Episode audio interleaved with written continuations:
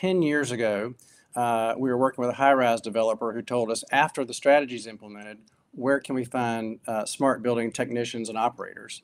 And we ended up having to provide services to kind of get around that, but it really showed me that this was really going to be an industry problem.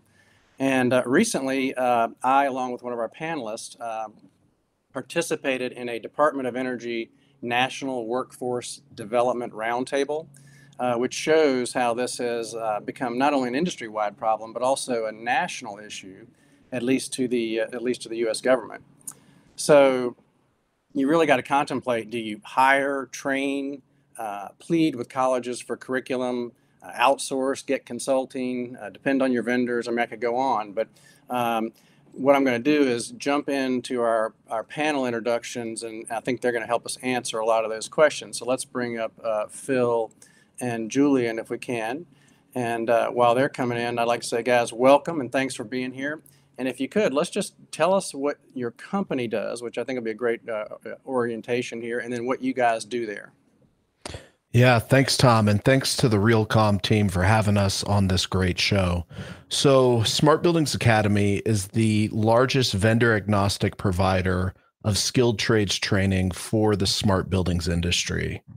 What we do is we help owners, engineers, contractors, and system integrators identify skill gaps within their teams and close that skill gaps through vendor agnostic training solutions. We've done this for over 13,000 students over the past five years. And I've got uh, Julian Palacios, who works with a lot of our larger clients on this as well.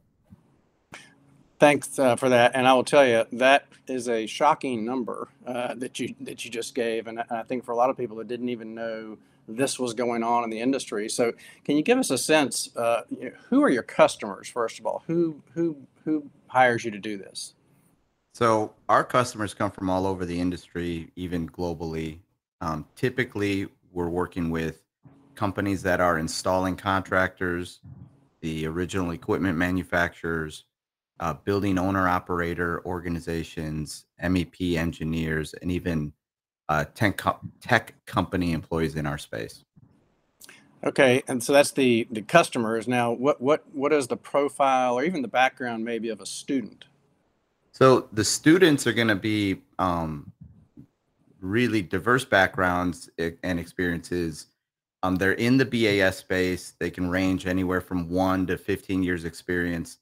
Um, or with certain programs that we offer, we're pulling in folks who are brand new to the industry and our customers trying to ramp them up quickly in either the contracting side or as a building operator or building engineer type of employee.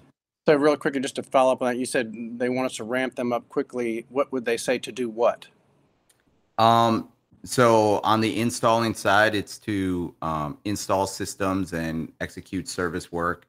And for building engineers, building operators, it's to make a, contribution and cover a shift and and not have any issues um, responding to tenant occupant needs in that building or on that campus. Okay, so so when they have a need, uh, as the whole industry does, uh, they they go through this, and when they graduate, so to speak, are they more like technicians or more like facility managers? What is what is the profile uh, skill set of the graduate? Um, so the answer is kind of both and then some, right? Mm-hmm. Our training's modular. Um, it's designed to be uh, very much uh, customized uh, if needed for organizations. But we start with foundational knowledge everyone in the industry needs to know, regardless of role. And from there, we uh, can take students down multiple paths, develop their expertise in a specific role area. That could be a tech, that could be a building operator, that could be a designer or a PM um, or a salesperson. It, it, really just depends on the organization and the needs. Okay, and so, so when they come in, they have a they usually have something they're trying to get from it that your customer does, and they say, "And I want you to help this person become that." Yes, whatever, exactly. Whatever plant is, and um, when it comes, you know, I, I've been in this business 20 years, so when people say smart buildings, it's like, what does that even mean, right? So I just want to clarify a little bit here. Are we talking about control systems, and just not to use jargon like uh, HVAC, elevator lighting, metering, parking, barrier gates, daylight harvesting, these kind of things. Are we talking about building control systems? Is that where you focus your training? Yeah, so smart buildings has become a very muddy term mm-hmm. in our industry right now. I know you deal with that all the time in your business, Tom. And what we have found is that, yeah, of course, we cover all the technology that would be in a building. We educate folks to understand systematically how do these devices work, when should they be deployed, and how should they be deployed. But really, what sets us apart is what we found having 20,000 plus people go through our free online skill assessment is that the big gaps are around areas that aren't really product specific electrical knowledge, HVAC knowledge, IT knowledge, system knowledge, troubleshooting. And we give them processes and systems thinking, which enables them to go work with those devices that you mentioned. And that's what makes a smart building smart is that you're utilizing your existing assets wisely and you're using the technology to support your daily processes fantastic because and that that sounds like you've got them uh, in a framework that they can take on additional technologies and knowing how it would fit and how to use it and how to manage it? Yeah absolutely. Everything we do is systemized and it is built on a kind of you need to know these core tiers and pillars. And then once you have those pillars we can then teach you the processes and actions. Because if you look at callbacks, if you look at uh, any projects you've been involved that fall apart, it's usually not the high tech stuff that falls apart. It's someone missing the common knowledge or the common way of communicating that knowledge to other stakeholders. Yeah, that no, right. We we all spend a lot more time being Dr. Phil than than than technology, uh, you know, education. But it's uh so. But having said that, I mean, I'm going to use some cliches, but not so much in our space, like the Internet of Things, uh, sensors, wearables. Mm-hmm. Uh, you know, obviously smartphones and apps that can can really interface with with other technologies. So you know, how does that fit in? Where that's that's a that's a pretty intense topic of conversation. Just sensors alone means yeah. means many different things. So you hear the term sensor density thrown around quite a bit, and you hear the term data velocity thrown around. Sensor density is the amount of sensors and devices that you have per square foot. Data velocity is the amount of data that is transmitted from these sensors to some system that can do something. It's really important for us to understand use cases and to understand how the different IoT devices impact those use cases energy, greenhouse gas sustainability reporting, cybersecurity, which I'm sure we'll talk about. All of these things require you to have data feedback in order to make proper decisions. Uh, so we definitely cover those. And what I encourage folks is not to get overwhelmed. Look at them as just another data point. If you're not overwhelmed by wall sensors and you're not overwhelmed by pressure sensors then you shouldn't be uh, overwhelmed by IoT meters. Sure, they communicate differently, but at the end of the day, they're just another data point. I got to tell you, I, know a little bit about what you do, and we know you guys, but really that clarification that you're creating a way of thinking and a framework is, is one of the most important things I think we can can convey to the audience. And um, kind of keeping on that technology changing theme, you know, obviously, you know, some of it's real, some of it's not with this AI and machine learning and these kind of things but but nevertheless, we are getting more automation capable. And is that yeah. making the need for this training more intense, or actually is that going to decrease the need for training as we get more AI and ML? So, anyone who's done an analytics project has experienced the overwhelm when the data actually starts to pour in from the analytics. And that's just one form of AI and machine learning, right? At the end of the day, you still need the core skills. You need them even more to be able to address the results. So you may get a report that you've got a bunch of conveyance systems that are being inefficient. Your uh, time between floors is decreasing, which could indicate you need to do some preventative maintenance on your elevator system. But if you don't understand how an elevator system works, if you don't understand maybe how an HVAC system works, you can't interpret those results and actually take action. And so it's even more critical as we start to bring more information that we have the core skills to address what that information is pointing out to us. Good. One quick question, and then we're going to take a brief break and then come back on the other side. But and I know this is a long answer, but it's a whole topic of its own. Is the cybersecurity risks of people that aren't great at operating these systems more intense now, and and that's something also that you're helping solve for, just that awareness of what's going on with data and connections and remote access and that kind of thing. Yeah, so I have a background in cyber and pen tests and things of that nature. And I will say what I've learned having worked with a lot of facilities and looking at our student base is they need to understand the systems, they need to understand IT, they need to understand basic certificating, they need to understand, you know, hardware and software from a cyber perspective.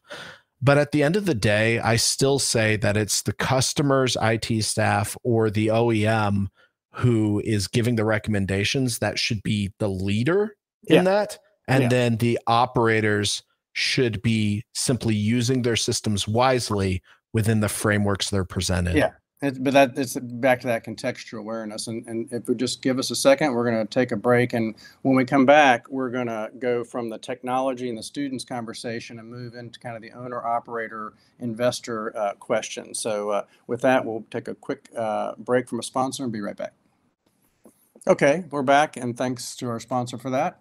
Um, I want to shift gears just a little bit and talk about. Uh, you mentioned use cases, but really, use cases have a lot to do with stakeholders. You know, tenants, facility manager, property manager.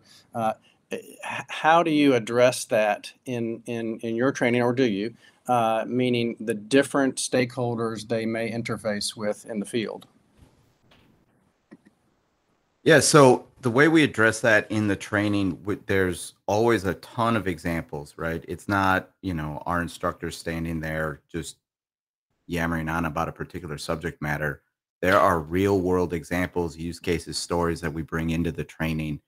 And when we have students who are in the facility space, we know they're the first ones to get the phone call. They're the first one that has to respond to an occupant issue in that building, in that campus they're seen as experts, and our goal is to help make them experts, um, improve uh, the facility team in general, elevate the level of the facility team so that we can elevate the level of the building, right? As you guys have been touching on, you can't have a smart building without a smart facility team running the place, right? And willing and able to take on that technology.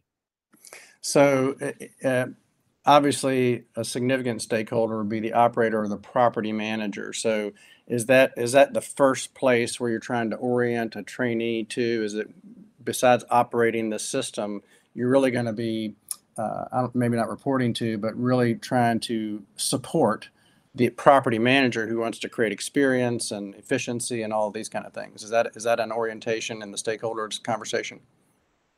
Uh, yeah, we really do focus um, when we get into the what I'll call in our language upper level courses on use cases, what are the outcomes, how do we achieve those outcomes with the technology that we're learning, right, which is the building automation system, or in some courses, uh, integration of that building automation system to something else. And so, um, given that you guys are doing incredible work, but you're one company, and this this is really a, a obviously an industry wide issue. Does the lack uh, of, of, trained students, I guess we'll call them, mean that people should or are slowing down technology purchasing? Like, is it, are they are they ahead of it in their excitement, and they really can't digest it or operate it? I wouldn't say it's slowing things down, and I wouldn't even suggest that organizations should slow down but the leaders making these decisions you know making the investments they need to go in with eyes wide open. They need to ask themselves you know does my team have the knowledge the skill and experience to take this step forward to take on this technology? Or do i also need to invest in my people alongside the investment in technology? And do they you know have i done enough to make sure my team understands the solution enough and can trust it um, or if they don't, are they going to be the team that just turns it off or disconnects it the second there's complaints and we can't get it to work?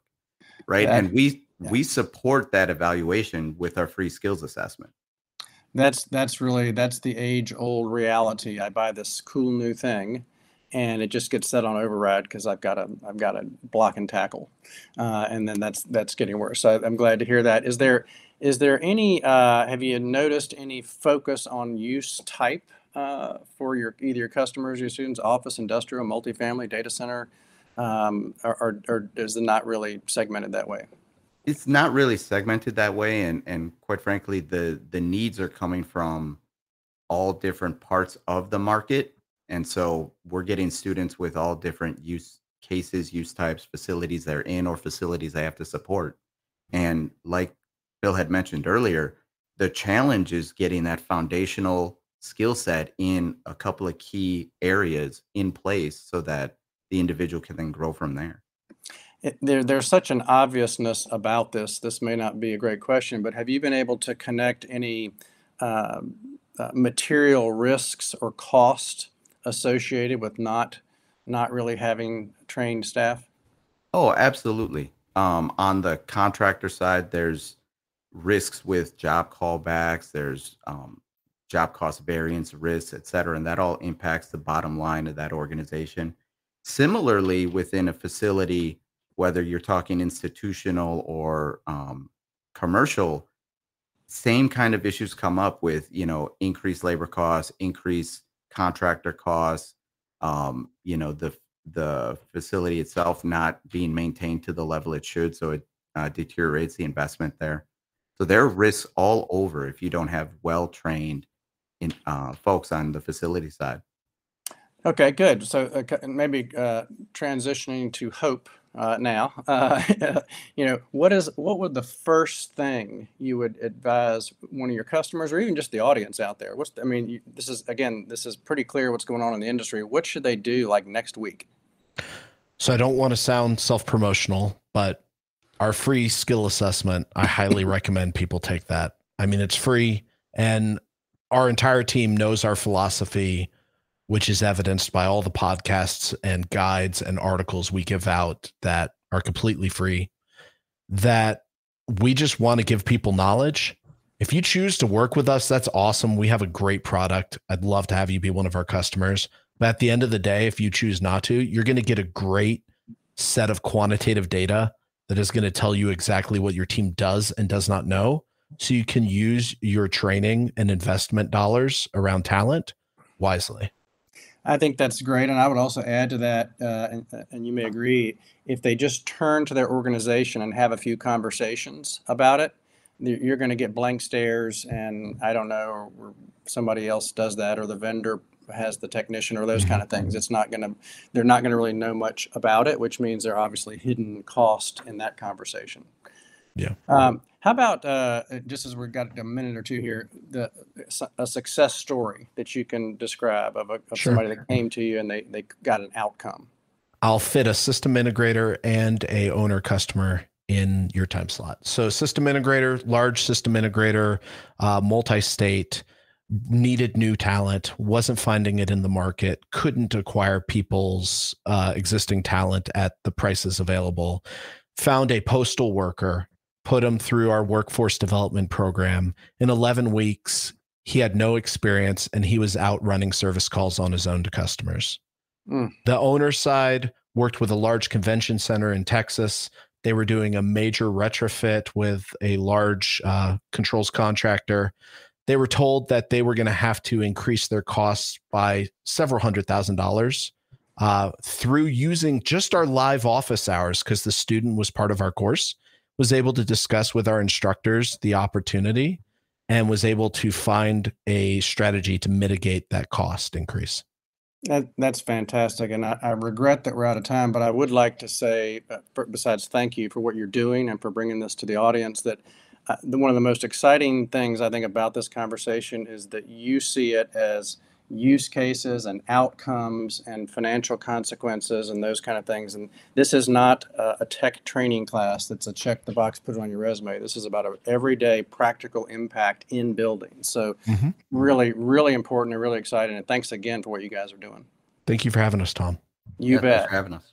You bet. Enjoyed it. Uh, so now we're going to turn to the Realcomm news brief and uh, with. As we say, crack reporter Howard Berger, uh, coming with some stories uh, from the industry. Hey, thanks, Tom. I, I mean, you're a natural. What a great job. Cable news networks, we joking about they're going to snap you up. Uh, and, and thanks to you, Phil and Julian, for the monumental job you're doing. Huge I mean, just a huge impact on our industry training next generation of smart building tech professionals. Great show, guys. Uh, so, news. A um, couple of stories from our weekly briefing. It goes out every Thursday morning.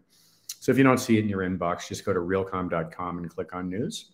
And you can subscribe there. So, our, uh, Tom, you'll appreciate this. Our lead story is GSA in the news again with their energy retrofit program. Now, GSA's General Services Administration, U.S. General Services Administration, it's the centralized procurement agency for the federal government, and it has a real estate portfolio of about 370 million square feet. So, GSA just announced its intent to leverage funding from the IRA, the Inflation Reduction Act, for some projects in four states and the District of Columbia. It's the largest call to accelerate net zero ever in our country. So, through energy savings performance contracts, GSA is going to use that funding to bring energy and cost savings improvement to 41 facilities, 17 in DC, 24 across Illinois, Indiana, Minnesota, and Wisconsin. Uh, has an estimated project value of more than 300 million. These projects are going to convert the facilities to all electric and provide infrastructure for additional net zero operations. And, and this will support GSA's objectives to convert buildings to all electric by 2045 using no on-site fossil fuel combustion. So and and, and I re, and I mentioned John and uh, Tom and intelligent buildings because their fingerprints are all over uh, GSA's uh, incredible uh, you know adoption of smart building technologies over well over the last decade. Um, so uh, great great job GSA. Um, next, I want to shout out to this week's tech partner uh, on their case study on a company called Dignity Moves. And this was submitted by Sherry Clevenger, VP Marketing for Lightbox. And so, Dignity Moves, that's one word, is a nonprofit fun, uh, focusing on providing homeless housing.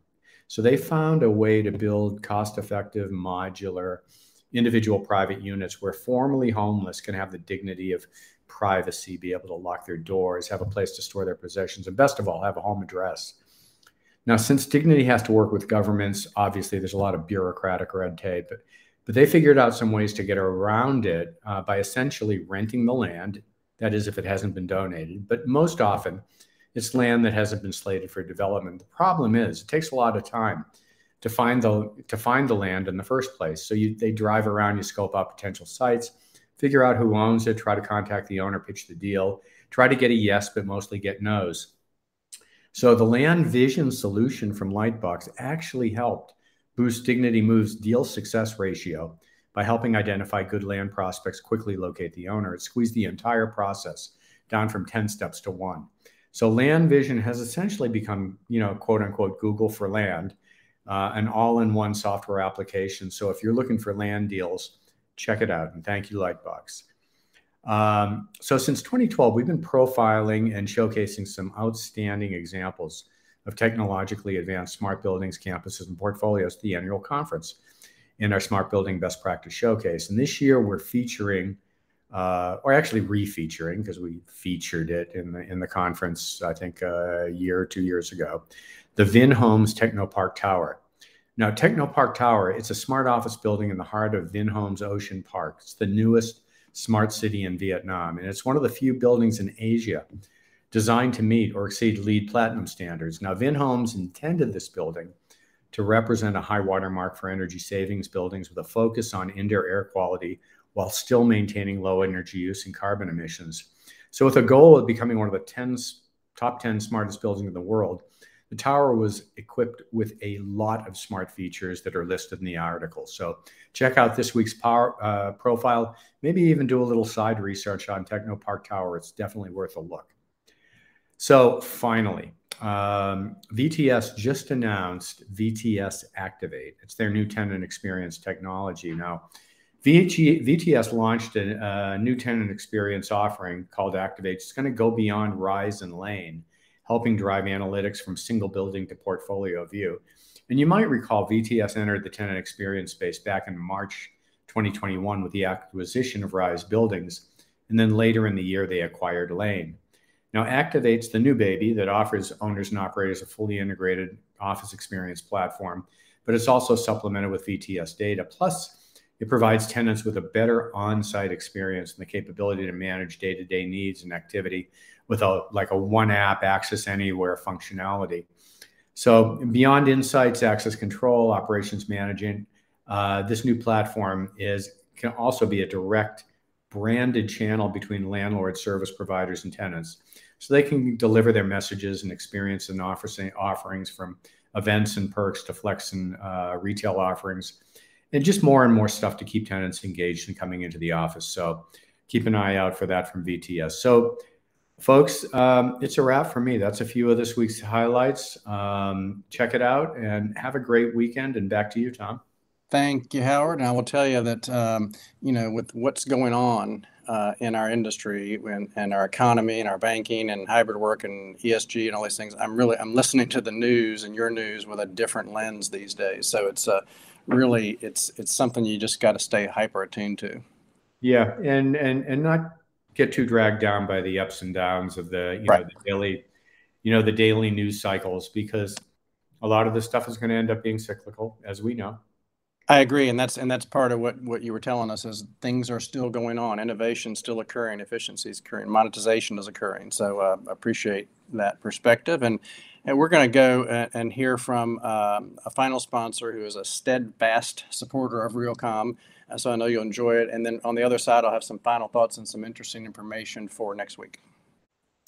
Okay, thanks for that. Uh, and uh, just a couple thoughts here. One, I really appreciate Phil and Julian bringing this very under discussed uh, topic to us today. And I would encourage and hope that you investors, landlords, and owners will challenge and support your um, your property managers, your staff, and your contractors. Uh, and you need to be challenging and supporting them on this topic because uh, it's a real it's a real undercurrent here. Um, and also, I want to encourage you to tune in next Friday, where Jim will be back, and he and his guests will be talking about uh, the Realcomm, among other things, the Realcomm innovation tours that are available uh, at Realcomm Las Vegas, uh, uh and uh, that is Monday, June twelfth. And just a few of those highlights, and, and not just the venues, but they're going to really dive into the technology. Uh, Area 15, you'll see immersive entertainment and events district. Boxable homes, you'll see automated home building. Halo car, you'll see driverless delivery and remote piloting. Uh, View Studios, and you'll see an, an LED studio focusing on immersive experiences. Sounds very Las Vegas. And uh, Resorts uh, World Las Vegas, uh, you're going to see a new bar for hospitality innovation. And with that, I really want to thank uh, Realcomm and Jim for allowing me to stand in today and hope to see you all next week also in uh, Las Vegas at the conference. Thanks all. Have a great weekend.